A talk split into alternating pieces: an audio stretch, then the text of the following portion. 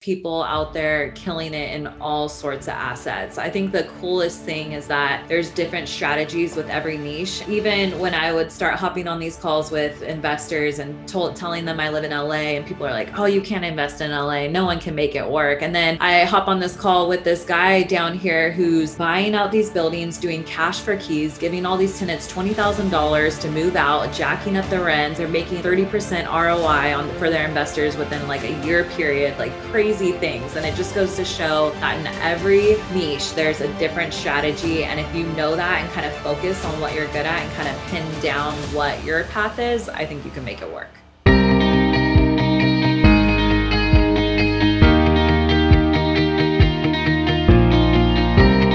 Welcome everyone to the Cassandra Properties Podcast. We are joined today by Savannah Arroyo. Savannah has a really interesting story. And I think it's going to be an inspirational story for the audience because you're killing it out there. And I think it's pretty remarkable what you're doing. Of course, we always have Petey and the ones and twos out in the back. And once again, we're joined by the wonderful, remarkable Rebecca. Hi, Rebecca. Well, hello. So, Savannah, let's jump right in. What you're doing is really nothing short of remarkable. You're known as the Net Worth Nurse. So for the audience, Savannah is a full-time nurse and is running a pretty amazing syndication program for real estate investing. And we're going to get into all of it today. But let's start, Savannah. You're out there in LA, right? Yes. And you're working full time as a nurse. And what area of the medical profession are you focused on? Yes. When I graduated from nursing school, I tried out a couple different specialties. I did oncology, med-surg, tele. I did ambulatory surgery for a while. I did outpatient stuff. And then I went into management. I just always was kind of drawn to the leadership, operational side of things. So early on in my nursing career, I went back to school and got my master's degree in nursing and leadership and administration. So right now I oversee multiple departments at a hospital here in Los Angeles.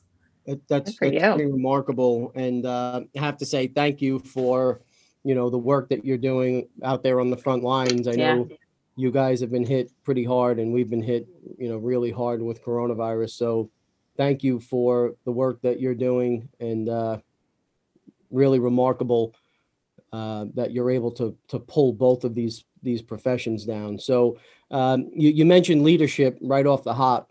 Were you born and raised in LA? No, I wasn't. I'm from Northern California. Sacramento was where I was raised. And that's where I went to college. Were there leadership influences in your life early? I mean, this kind of stuff we find it's like typically in the woven into the fiber of the DNA of entrepreneurs. Were there early influences that brought you down this path? Nothing really sticks out in specific. I was always drawn to leadership positions. I noticed when I first became a nurse and when our managers would try and implement new things or have new protocols, or they would try and do things for the unit, I noticed that there was a lot of resistance and a lot of people would grumble and make remarks. And I always understood the management side of things. I always understood where it was coming from. I went along with things. And I guess I just naturally led that way and towards leadership. And then once I got into the program, it made a lot of sense. I was able to read about a lot of influencers, leadership, that sort of thing. And then even as I was growing up in entrepreneurial mindset, I've always read leadership type books. And that's kind of always stood out. So, again, as we the more and more people we speak to here, we find these common threads. Did you play sports or were you involved in any, leadership clubs or anything like that when you were younger? I haven't been asked that. I did play sports. Yes. I played soccer growing up. I was on the high school swim team and the high school soccer team as well. So I did organize sports. There you go. So another one of these common traits, it seems that the more and more entrepreneurs we speak to, there's always that kind of common theme, competitive spirit, competitive nature. Yeah. And it makes a lot of sense. So you're working full time as a nurse. How does this whole thing start? I mean, what's the origin of saying, hey, I'm going to go start a real, amazing, syndication and real estate investing program? Yeah, it was actually when I was on maternity leave with my second daughter that my husband and I were just trying to find out different ways that we could start investing our money. We both worked full-time job. We had the future in plan in terms of what we were going to be doing with our money and trying to make smart decisions now, especially while our daughters were so young. We started looking into college plans, that sort of stuff. And then I stumbled upon real estate. And as I started learning about it and all the different niches and strategies within real estate, my husband and I were like, wow, we could really use real estate to, if we worked hard at it for the next 5-10 years, put ourselves in a position where we don't even have to work our full-time jobs anymore. If we didn't want to, if we didn't have to work for anyone else, we could create something of our own and create a business and do this full-time and work and be able to travel with our daughters and do really the financial and time freedom is what stood out to us for it. Originally, we started investing in single family homes. And then shortly after, we were looking for ways to scale and create a business. And that's when we stumbled upon multifamily. And then naturally, we just led into syndications. So before that first investment piece, what other real estate investments had you been a party to, if any?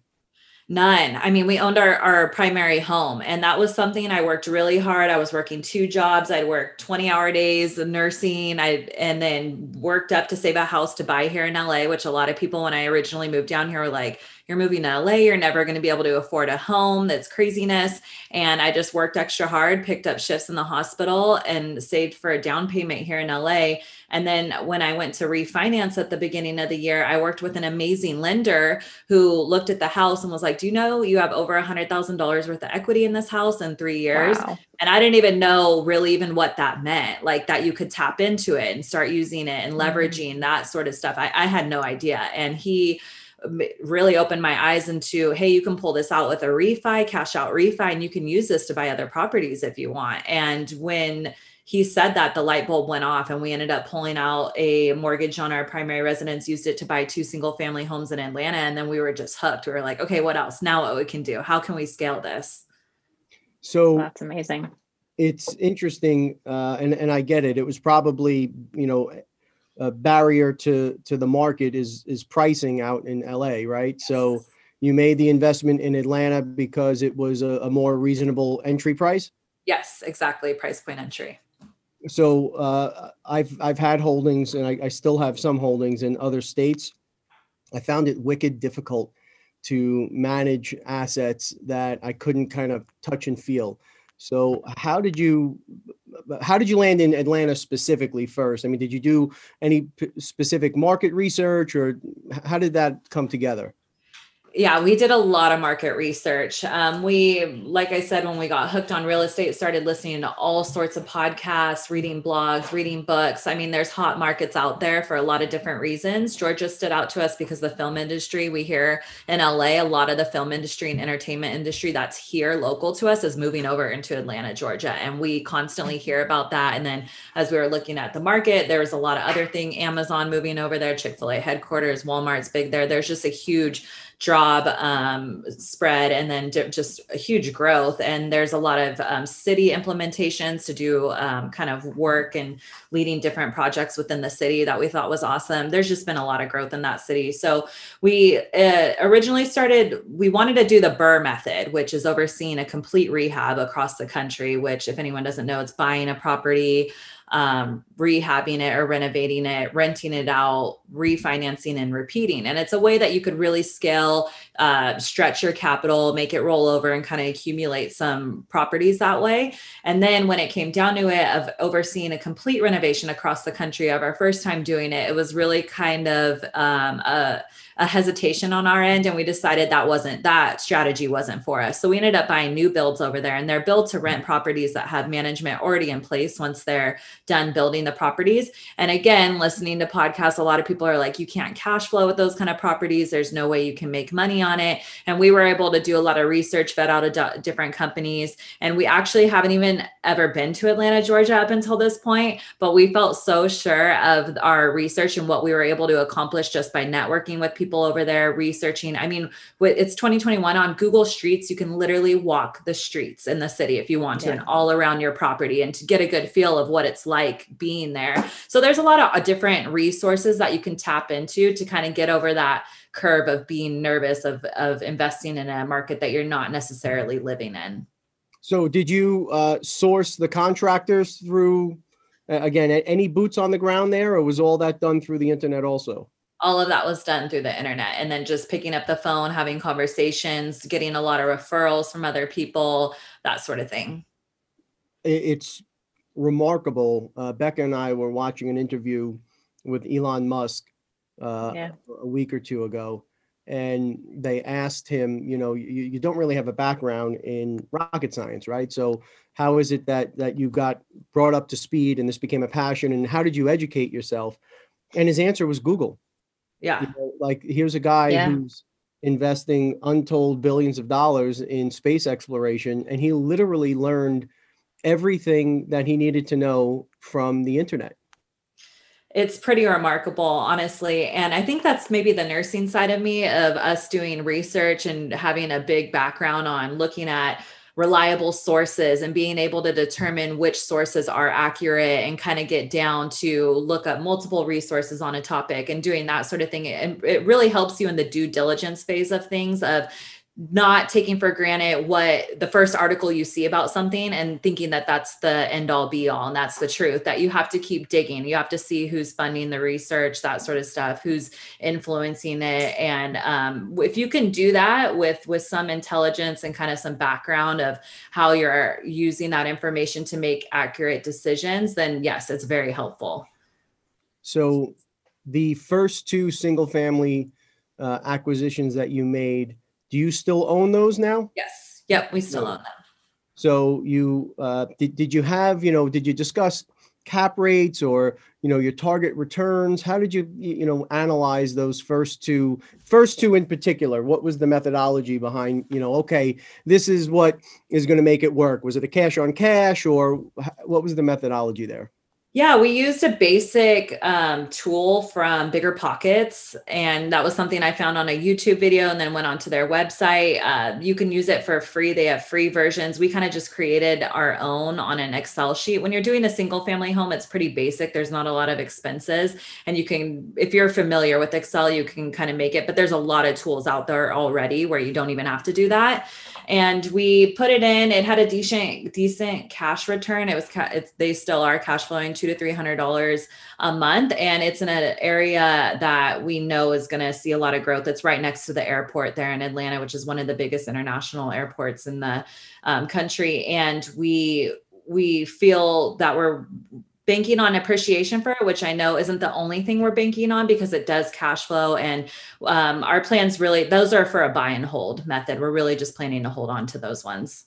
So was it, again, were you more concerned with a cash on cash return at that point? Or was it just, we want to get into some real estate, we wanted to cash flow, we wanted to be able to depreciate and so on?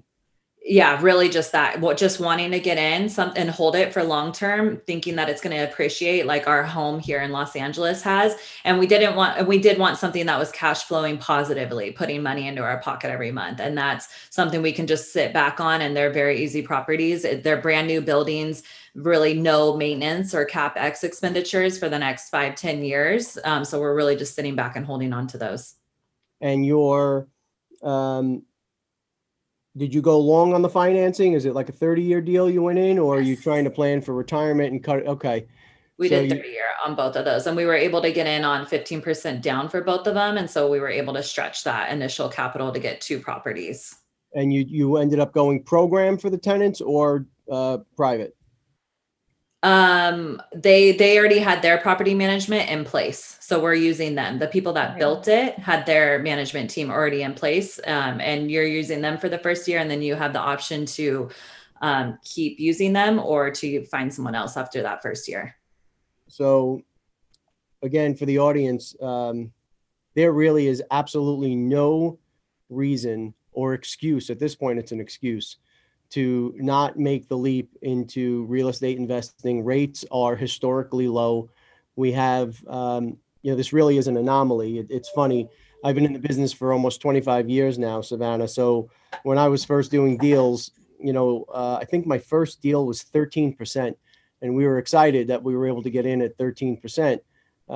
And this won't be here forever. You know, we have actually a whole generation now of, I call them kids, but adults that are used to these crazy interest rates, and it's not here to stay. This is granted, it's been an extended moment in time because of all the craziness that's happened in the world, but these rates won't be here forever.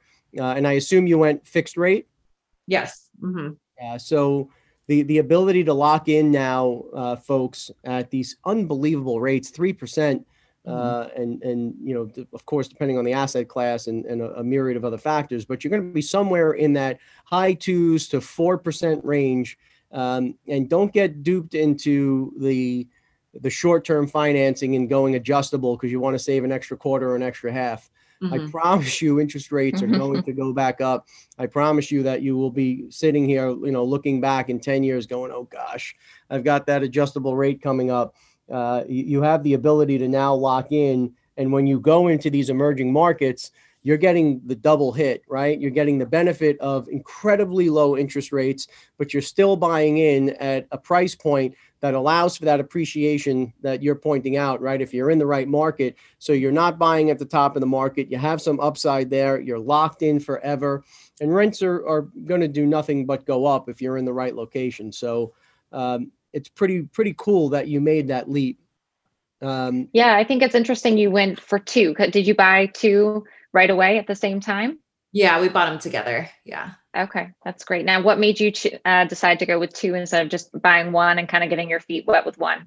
It was when we were working with a lender who said that he had the option to get us a 15% down. And then that way we could get into two and really make that initial capital stretch for us. And that sounded good. So, absolutely. You're going through this, what must have been an amazing experience. You're relying on all the different assets we have through podcasts and everything else. Any books in particular that really you could, you know, point to one or two that really kind of helped in a more meaningful way than the others?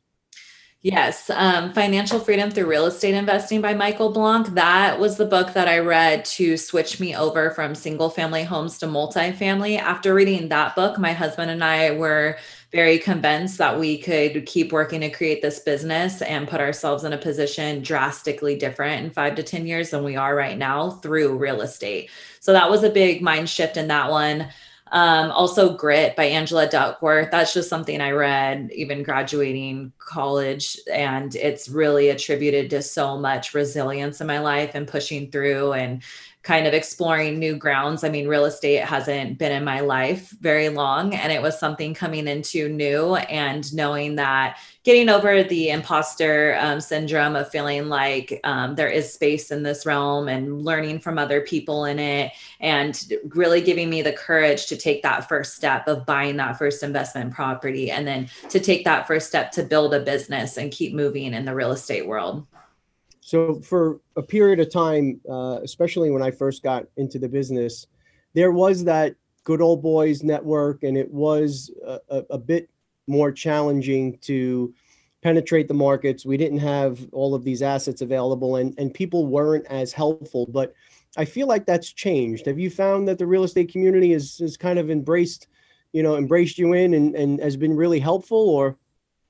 Oh, 100%. I am actually still shocked at the amount of support that I get from real estate investors. It's so amazing. And honestly, when I launched my brand, The Net Worth Nurse, and that was, you know, it took a lot of courage to do that. And it was a big step for me and just in my life and in our business and pushing that out.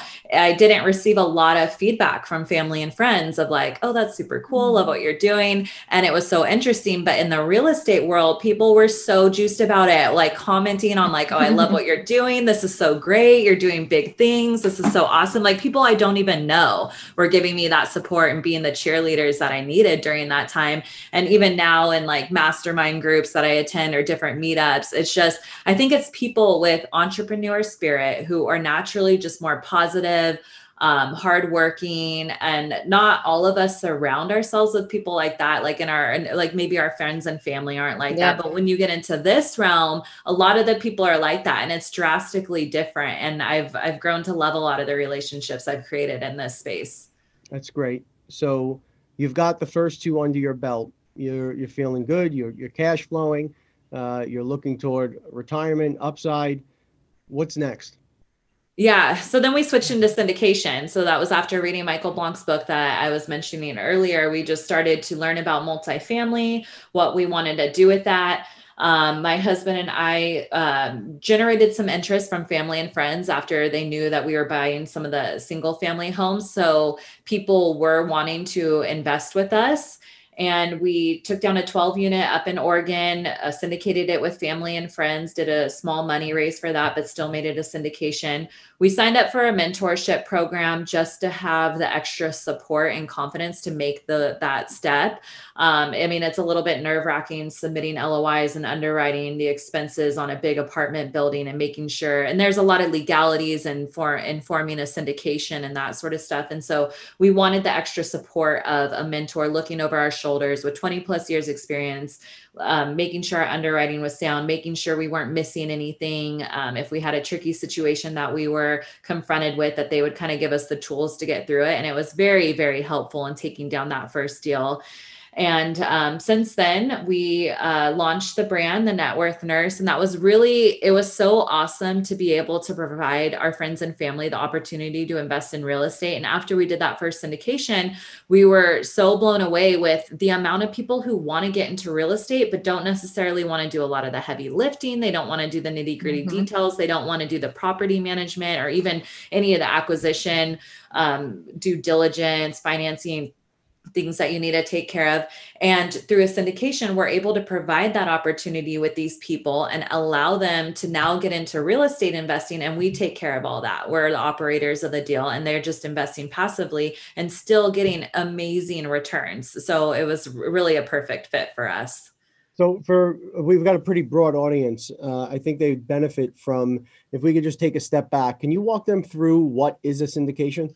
Yes. So a syndication is basically a bunch of people pulling together different resources, whether it's capital or different skills that they have in real estate background, pulling together these resources to take down a larger apartment deal. So usually there's an operator of the deal, someone who's running it, finding the property, acquiring the property, doing the due diligence, and then raising money from investors. And then it allows people who want to invest in real estate to invest passively. So they're now pulling their money together, passively investing, which means they don't have to do a lot of the work, and then they're getting the returns. And then the operator will update them on what's going on with the building, what their finances and expenses look like. Usually it's quarterly disbursements. So for our passive investors who invest with us, we send them a check every 3 months and kind of give them an update of what's going on with the property, what we're doing with it. And that's a basic kind of rundown of how syndication works. So it was a 14 unit deal in Oregon, yes? 13 unit. So you're making the shift now and you're going from being responsible for just your capital investment, which is right, a huge burden and something that I'm sure weighed on you. And now you're making the leap to a 13 unit project where you have friends and family. I call them friends and family raises, right? Where you're responsible for other people's investments and monies. Can you walk us through what diligence are you doing? What type of returns are you looking for both the investor and for yourself? Is there an operations fee that you're taking above and beyond? How does your syndication work? Yes. So in terms of the money raise, raising from fans and family, but still doing our due diligence of vetting out the property. We have an inspector walk the units with us. We're vetting out property management teams who really want to, or who can implement our business strategy. So for that 13 unit up in Oregon, strong value add potential, market rent or rents were 25% below market. We had the option to turn in a storage space into a studio. So it really just skyrockets that NOI. And so we had to make sure we found a property management company that was willing and able to run down that business plan. A lot of conversations, a lot of vetting out people, a lot of due diligence, and then raising the money, talking to different lenders to get us different rates, what we could do to finance the building. We do an 80-20 split. So as the operators, we take 20%, we give the investors 80% of the property.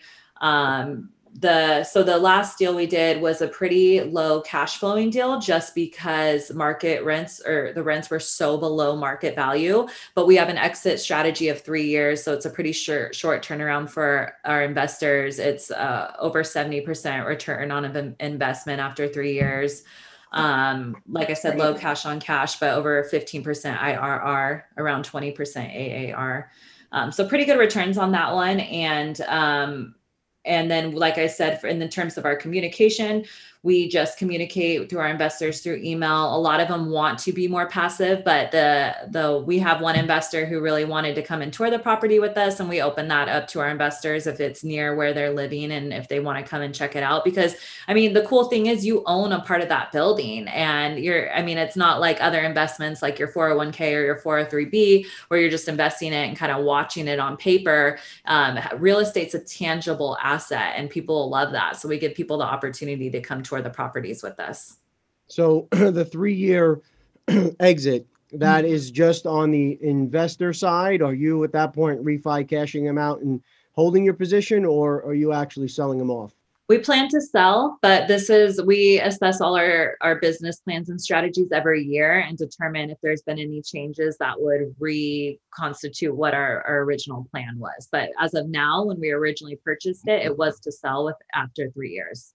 And at that point, are you going to look to 1031 exchange, or how does that kind of play out? Yeah, a lot of our investors are interested in that, but with the PPM and how it works legally, it's a little more difficult to 1031 exchange and a large building like that into something else if you don't have all your investors on board. There's a lot of different legalities with that. But if we only have 4 investors with us on this first deal, so it is something that we could potentially do. So You take down this 13-unit building, you're cash flowing, things are performing, you're starting to build a base. Mm-hmm. What's next? We're under contract right now with a 24 unit up in that same market. When we took down that last deal, we created great relationships with the broker. So he sends us off market deals and he knows exactly what we're looking for. So we're very specific on what kind of deals we're looking for, what unit range, what price range, what value add component. And because we're really specific with the broker, when he sends us a deal, we're either able to give him a response of what we didn't like about it, or we're able to hop on it really quick. And that's something we found very beneficial in all the markets that we're looking at. And so we got the 24 unit under contract. We're going to go and visit it next Friday and start doing the due diligence. Well, congratulations. That's exciting stuff. I'm curious, when you're going through your diligence list, on the lease side, how deep are you going into first of all, are you looking for properties that are leased up, or do you want to have the flexibility to partake in some of that upside? And if you are looking for leases, what are the metrics that you're looking for there? So for us, I mean, this varies on the market, but on the Oregon market, we're looking for leased buildings. It's a little bit harder to get financing if it's not fully leased. I know in LA, people are looking for empty buildings so they can jack up that rent. So it really just depends on your market, which strategy you're going to implement. But for us, we're looking for leased buildings. And then what we're doing is increasing the rents pretty much. So in Oregon, there is rent control, but for 2021, it's 9.1% for the year. And our business strategy doesn't push us to raise rents more than that every year. But when we took down that building, within that first month, our property manager went out and served a 90-day notice to let tenants know that we would be increasing rents 8.9%. And none of them objected to it just because it was that below market rents. So you're looking for stabilized assets. You want the leases where there's flexibility. You're increasing rents, of course, in accordance with the local laws. One thing you touched on that's been something we've done really well over the years is find pieces of the deal where you can add value, repositioning. Mm-hmm. How does someone who's just on their second property start to look at these things and go, hey, wait a minute, this is a storage space. We can convert this to a studio. I mean, that's again, for the audience's benefit, that's a complicated endeavor, right? It's not as simple as, well, let's just go throw some pipes in and convert this thing. There's zoning compliance and there's sign-offs from we call it the DOB, the Department of Buildings here, there's a lot that goes into a reposition or a value add. How does that even come to be? And how do you execute that? Yeah. So a couple parts, in terms of understanding where you could potentially add value to a building, that's something we're getting through the podcasts we're listening to, the books we're listening to, the investors that we're networking with, and they're sharing where they're adding value to their businesses and their buildings. And that's what we're looking for. So water control, converting, adding additional units, raising rents, decreasing salary expenses. If you have a 90-unit building that has 3 salary staff on site, decreasing there. So we're getting a lot of that inside knowledge of where you can add value to a property, just really from other people doing it. And we're leveraging what people have done to make that work. In terms of the 13-unit building, the previous owner was an older gentleman in his 80s. The broker, he had originally planned to turn that storage space into a studio unit, but he had a bunch of the other properties. This property was sitting on the back burner. He had started pulling permits for it and getting it zoned, but just never pulled the trigger on it. And he ended up wanting to sell and buy land in San Diego. So that was a great thing for the broker because he knew we were looking for value add. And he stressed that that was something that could easily be done because the previous owner was already seeking out to do that. And it had already been permits pulled for it and everything. And so that was something that he really just handed over to us on a platter. So, and pardon the rapid fire questions here, but I'm really intrigued. And I think that for those in the audience that hopefully, you're inspiring to take the plunge here, I want to try and get them as much information as possible to give them the confidence to make this move. So Rebecca invests alongside a lot of the deals that we participate in. And she's gotten quite an education on the different entities that you can invest through. I'm curious when you're doing the raises, what's the corporate structure? What is the vehicle by which you're making the investment in and taking title in? LLC. All LLCs. Yeah, so far that's what we've been doing. And that allows your investors to take the pass through. And I believe they can also partake in depreciation as well through the LLC, correct? Yes. Yeah.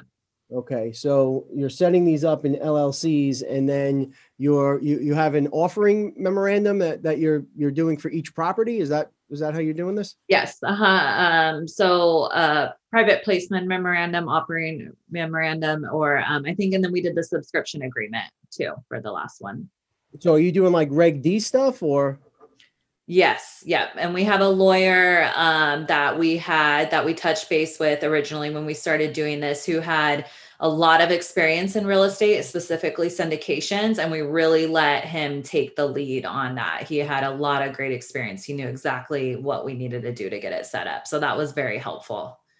So folks, the Reg D platform that Savannah is referencing, there are kind of like one-stop shop attorney firms that will handle like there's a rules with accredited investors and how the money gets raised and where it gets held. There's companies that are set up now, law firms that specialize just in this. And literally, if you go to them with a vision, they will put together all of your docs, the subscription docs, the offering. They even handle compliance to a large extent. It's kind of a plug and play system. So you have this set up, you're now taking capital in.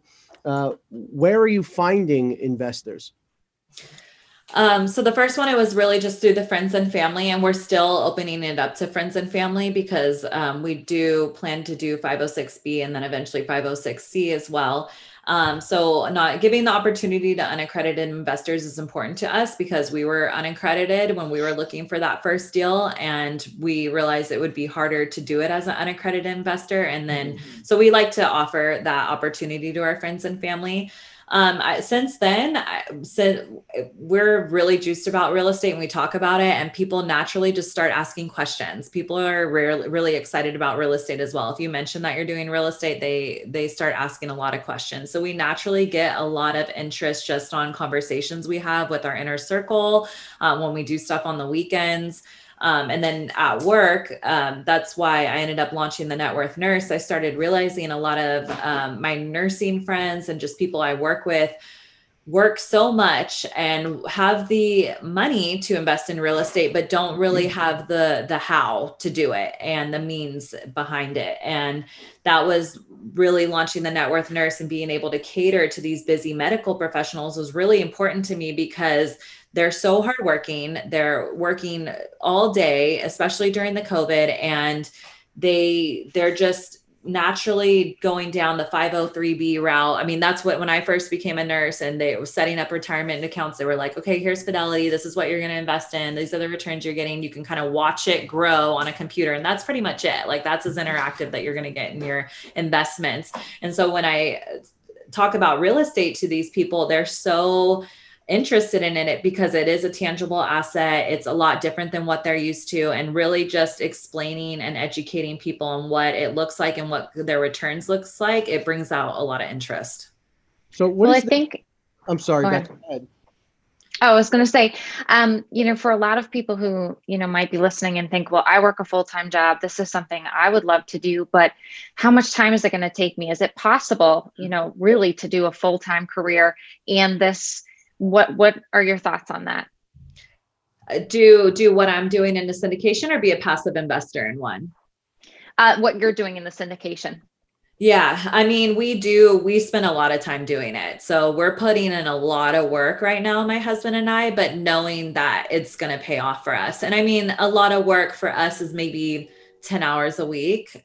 For now, I mean, we would love to get to the point where it is feasible. Like, we would love to get to a point where we're doing it full time, but for now we're putting 10 hours a week into it each, and we're getting pretty good traction.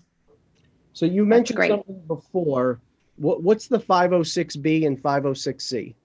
So 506B is a money raise that you can do with unaccredited investors. So to be an accredited investor, you have to have a net worth of over $1 million, or you have to make over, I think right now it's $200,000 annually, or if it's joint, $300,000 annually. And there's a lot of other qualifications, but those are the two main ones. So you have to meet both of those checked off a list in order to be an accredited investor. So originally, when my husband and I were looking to passively invest in a syndication, there was a lot of these big operators out there who only appeal to accredited investors, because when you're appealing to non-accredited investors, you can't solicit your deal. So you can't be posting it on Instagram or Facebook and trying to raise money that way. If it's a 506B, it needs to be with only people you've had a pre-existing relationship with. So what is the current minimum investor amount that you'll allow to buy in for? We've done 25,000. The standard's 50 for us. And that's pretty standard across the syndication business. Any syndicators that you look out there doing it, 50,000 is pretty standard for that. Although we have done 25 for our last deal, just so that we can get one of our family members in there. And you're reporting the performance of the asset back to the investment group. Yep. How often and what type of metrics are you using in that report? Yes. So for the first 6 months, we're reporting monthly. So I send it the first Tuesday of every month. I send a quick update email, just kind of what's going on with the property, different pictures if I have it, because we're renovating that studio unit, kind of what's going on, what to expect for tax season, and the K-1 forms that the investors get, because they do get a K-1 form, which is similar to a 1099 where they it's additional income. And then we update them every month for the first 6 months. And then after that, quarterly, and then along with it, their check gets sent with them. And are you using a software or a program to help with the tracking and reporting? Yes, I'm using Active Campaign. It's an email campaign. I searched out a bunch of different ones. I started talking to other investors who are using different email campaigns, and I like it. It's really cool. If anyone doesn't have it, there's a lot of amazing features that I didn't even know existed. When I send out a campaign, I'm doing monthly newsletters now. You can see how many times people open your emails, at what time they open it, if they click on anything. Like, I had no idea that even existed, but you can see if someone's opening your email like 10 times, okay, maybe this person's interested in it. I'm going to reach out to them and do an extra step of seeing, you know, kind of what they're looking at in terms of investing. So there's a lot of cool features on those email campaigns, and it's worth paying for. So there are so many amazing tools in the digital toolbox now. Yes. We were talking about during the pandemic, we've been using Matterport tours. How long have we been using them now, Bex? 2 years. 2 years. So we went to Matterport tours where they're fully immersive. It like legit feels like you're in the property. So cool. For some of the bigger deals, we even send out like these goggles and they can put their phone in and you're fully immersed in the property. Like you notice more through those tours because you're not rushed. You don't feel the pressure. There's not an agent or somebody else looming over you. There's not another appointment where somebody has to come in behind you. Like you notice the detail of the woodwork. I mean, we even tell our clients, turn your mail upside down because you can read statements. That's how clear and accurate it is. So a point I'm trying to make here is we sold our first property during the pandemic. It was a over $1 million sale, and it was someone who never set foot in the house, and they closed never being there, never seeing the asset at all. There are so many great tools to help you launch a real estate career now, track the career, follow the metrics, do so much of the pouring through the data because there's so much data available now that you're able to get a really neat snapshot. So you're compiling this stuff and you're using this software to deploy and to kind of track who's interested and what's happening. What about the actual investors themselves? Do they have a line of communication to you? Do you allow for that type of input back from the investors? Yeah, definitely. I mean, especially because they're family and friends and people we know, because we're doing 506B deals. So it's people we've had a relationship with that are investing with us. So we definitely have the communication lines very open. And I'm curious, are they getting involved like in the nuance of, hey, you know, I think we could be getting $100 more a month for this apartment if we stage it, or has it been pretty passive? For us, we haven't noticed that, but I have heard horror stories from other operators where they do have passive investors wanting to take a more active role. So I think it just, at that point, you got to be really clear on your communication. Yeah. And really clear in your subscription docs, right? Because, we've been a party to some deals where everyone thinks they're an expert, and very quickly you get into discussions about if you should be evicting people and what other things you can do to focus on upside. So any interest in commercial investing, like retail, office, industrial, or you're going to keep it resi for now? I'm sticking with what I know. I'm trying to niche down and really kind of stay focused on one thing. So no, I haven't looked into it. I know there's people out there killing it in all sorts of assets. I think the coolest thing is that there's different strategies with every niche. And even when I would start hopping on these calls with investors and telling them I live in LA, and people are like, oh, you can't invest in LA. No one can make it work. And then I hop on this call with this guy down here who's buying out these buildings, doing cash for keys, giving all these tenants $20,000 to move out, jacking up the rents. They're making like 30% ROI for their investors within like a year period, like crazy things. And it just goes to show that in every niche, there's a different strategy. And if you know that and kind of focus on what you're good at and kind of pin down what your path is, I think you can make it work. So for us, part of our analysis, anytime we enter into a new market or we're looking at a new asset class, we do a SWOT analysis, a pretty hefty SWOT analysis. And we've noticed over the last 2 years or so, one of the things that's now at the absolute top of every one of our threat charts, especially on the residential side, has been legislative threats. I'm curious if that's something that's on your radar yet, and is it something that you're seeing out on the West Coast get more aggressive from a tenant protection perspective as well?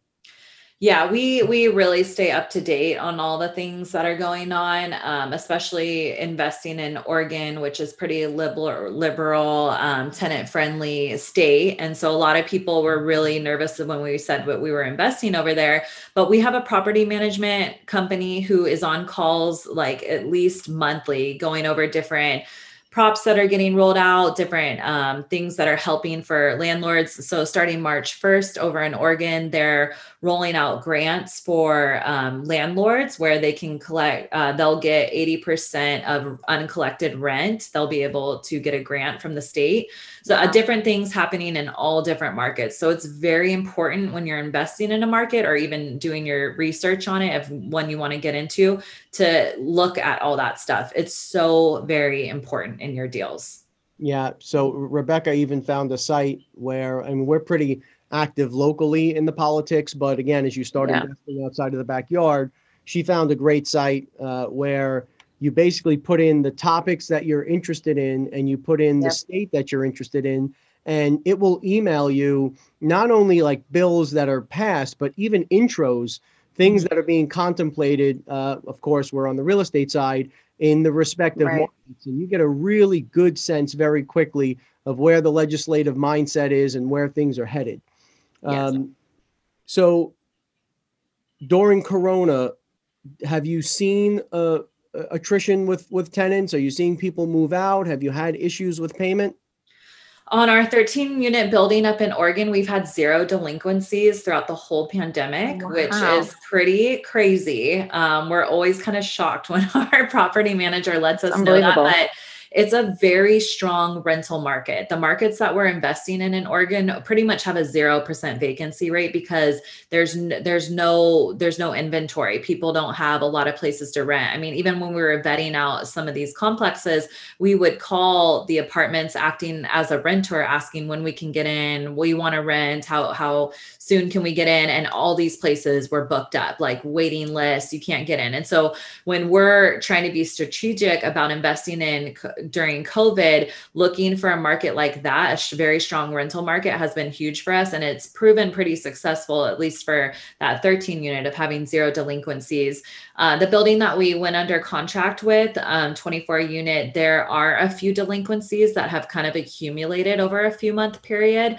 And a couple of different reasons for that just based on the tenants, but they did start trending down. And then when we sent over our purchase agreement to the seller, we just added in additional clauses that we weren't going to be reliable for collecting that delinquent rent. Like we just made sure that now there's legal things that we have to input into these documents to kind of self-serve and make sure that we're covering all our bases.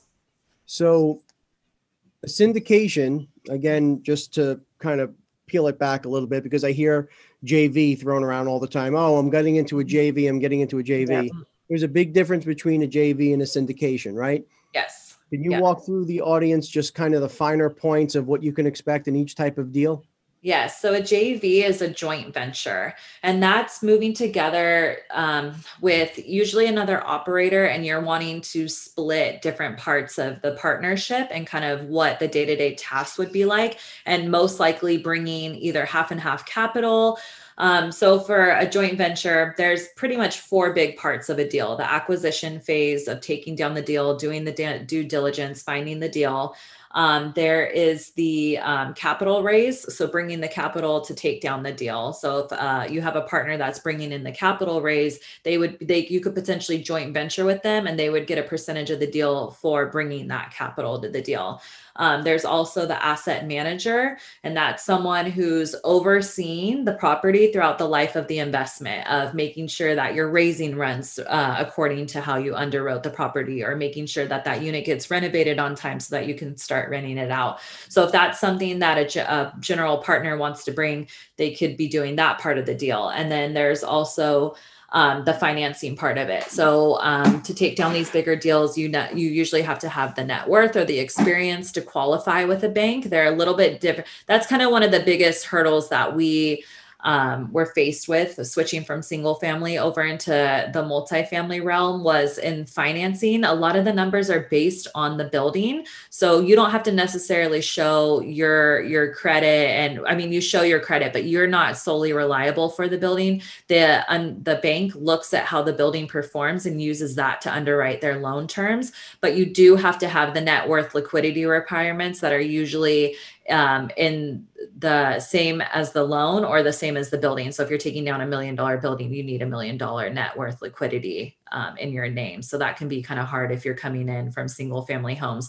So a joint venture really just people coming together and bringing any part of the deal that they want to kind of oversee and then signing on into it together and managing it together. It's a little less work depending on how big the building is.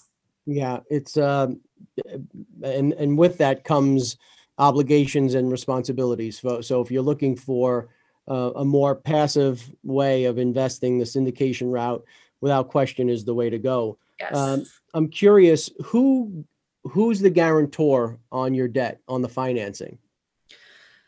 So us, we did, and then we had one of our investors sign on the loan with us as well. And with them, we were able to meet the net worth liquidity requirements, and then we were able to give them a sliver of the general partnership on the deal. Okay, so if they're participating and they're putting up their signature as well as capital, there's some upside in the deal. Yeah. The crazy thing about the spreadsheets and just structuring deals is there is so many different ways you can do it. You can literally slice up the pie or structure the deal to meet all these different requirements for investors or general partners. And it's really amazing because you can make really anything work. When we were doing that first syndication deal, we, during the last week, right before close, our bank told us that we, as the owners, had to own 51% of the building. And that was something we weren't really prepared for. But then through the spreadsheet we had and the underwriting tool, we were able to kind of structure a way of how we could make that work by investing more money into it ourselves and then asking one of the investors to come on the loan as a guarantor as well. So that's a really cool thing about these deals. Have you found it's unique to each bank, but have you found that if one of your syndication partners owns over 10 or 15% of the syndication, that they're then requiring them also as a signator? That I have heard that. No, not for any of the buildings that we own. That's not something that we're doing, but it is different for credit unions. They have kind of a standard, what they're looking for. Banks are a little bit different. And then when you move into agency debt, which is Fannie Freddie loans, they're completely different as well. So that was something that we did a lot of research and front work on, of having conversations with different brokers and lenders and diving into all the different financing tools out there and all the different ways that you can get financing for a property. So I want to invest with Savannah. I've got 50,000. I want to participate. I'm passive. I've got my own real estate deals, but I'd like to have a piece of some deals out on the West Coast. What can I expect from a return perspective? And are they guaranteed returns? Are they targets? How does all of that work? So we haven't done preferred returns on any of our deals now. If anyone doesn't know about that, that's putting in a return schedule for your deals where the investors are getting paid out first, guaranteed, before the operators get any percentage of the returns on the property. That's pretty common in a lot of syndications out there. And it really just kind of guarantees the passive investors investing in the deal that they're going to get paid before the operator gets paid. So that's usually in best interest for the investors to seek out something like that. We haven't structured anything into our deals, but we have very strong returns. So we haven't necessarily had to, but we do look at every deal of how we could potentially add that in, depending on, you got to know your investors when you're syndicating out a deal and kind of what returns they're looking for. 50,000 is pretty standard to get in for us. We're looking to double that equity within 5 years, usually return on investment. And then depending on what asset it is, like that last one I mentioned had a lower cash flowing, but a sooner payout. There's a lot of different factors involved and a lot of different ways you can structure the deal. So it'd be hard to kind of pinpoint one exact return. So are they, so just to clarify here, and then I'll move on to the next piece. So pref returns on capital is essentially where the passive investors are making the demand that when there's distribution, right, different than revenue, when you actually get to a distribution, the first money that's cut out of the entity would go to those investors before the operating partner, which is what Savannah and her husband are doing. So you guys are not doing that, and kudos for you for not doing that, because you're doing the work and you're the one that's out there on the front line. So believe me, I understand that. And I understand that we don't want to talk about specific returns, but you're not guaranteeing returns, right? I mean, this is a speculative business and things happen. Is that correct? Yeah. I mean, really similar to your 401k and 403b. I mean, nothing's really going to be guaranteed in terms of investments. I mean, I don't really know any investments where they're guaranteeing any type of returns like that. I mean, we have our pro forma, and then we provide all the evidence of why we think that we're going to get there, all the homework we've done, all the research we've done to show that this is most likely what's going to happen with these numbers. And that's pretty standard in syndications. And it's really reassuring to our investors as well. They get a lot of comfort in the amount of due diligence we do on our deals. Yeah. So even the best guarantee from a syndication is only as good as the person who's making the guarantee. Oh, it is all about the operator in those deals. I mean, if you read books and talk to people who have invested passively in deals as a LP or limited partner, you have to vet out the operator in the deal, either look at their track record, why they love a deal. If they're giving you a deal to invest in, they should have 100 reasons why they love the deal. All the due diligence they've done in it. Yeah. The operator is huge if you're going to invest passively. Yeah, the operator is everything. And again, even if the operator is giving you guaranteed returns, we have a healthy consulting division. And I can't tell you how many times people have come to us like, hey, I'm thinking about putting money here. It's a guarantee. It's a guarantee. Well, hold on a minute. What is the guarantee? Who's the actual guarantor? What are their assets? What's their track record? And I don't think I've had an instance yet where I've seen any guarantees of substance, where there was any substance behind the guarantee. So, yeah, you know, real estate speculative, that's what it is. And you want people like Savannah that are passionate about it and that are out there hustling. And clearly you've done a ton of homework. And I think that's amazing. So one more question on the structure. So let's say we get to the 3-year, you know, benchmark, and you decide at that point you're going to sell the asset. Do the investors who were a part of the syndication have any ability to purchase the asset from the group at that point? Not through the legal documents that we were drawn out by our lawyer. No, but I think there would be an option if they were to buy it, I don't know, with another syndication, maybe. Is that what you're saying? No. So like I've been a party to some transactions where if the deal is running great and it's a 3-year timeline, you know, especially if I'm first money in, I'll say, okay, you need to raise $1 million. I'll put in $250,000. But when it comes time to liquidate, if these are the returns and this is where we think we're going to be, I want to be able to buy this at X dollars or at fair market value before we go to the open market. Got it. I see what you're saying. That's not something that we put into our legal documents, but I could imagine if that's something that one of our investors wanted to do, we would at least tolerate the conversation and see what that looked like. Cool. So have you actually sat down, and are you every year writing, like physically writing out goals of where you want to be and how much capital you want to raise and how many buildings you want to acquire? Are you getting into that full exercise? Oh yes. That's something I've been doing since I graduated high school. When I was in college, I was doing that sort of stuff, and I love it. That was something my dad instilled into me when I graduated high school, to be specific about goals. And that is, I think, one of the main reasons I've been able to get to the point of where I'm at is because I've been so specific on my goals and what I need to do to get there. There's a huge difference between being intentional and working hard, right? Yes. So we found that through a business coach that we're working with, you know, when you take the time to, they call it a plan ahead, and you actually do the exercise and you write it out and you have very, very specific and clear goals, and you sit there, and for us, it's once a week, or for others, it could be once a month, and you actually go and you revisit those goals and remind yourself constantly if you're on track or not. It has such a profound effect on how intentional you are in what you're trying to achieve. Huge, huge.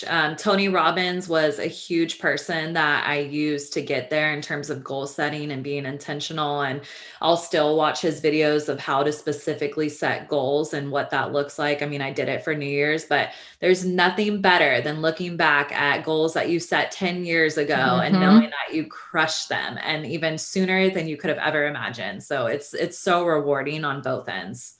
No doubt about it.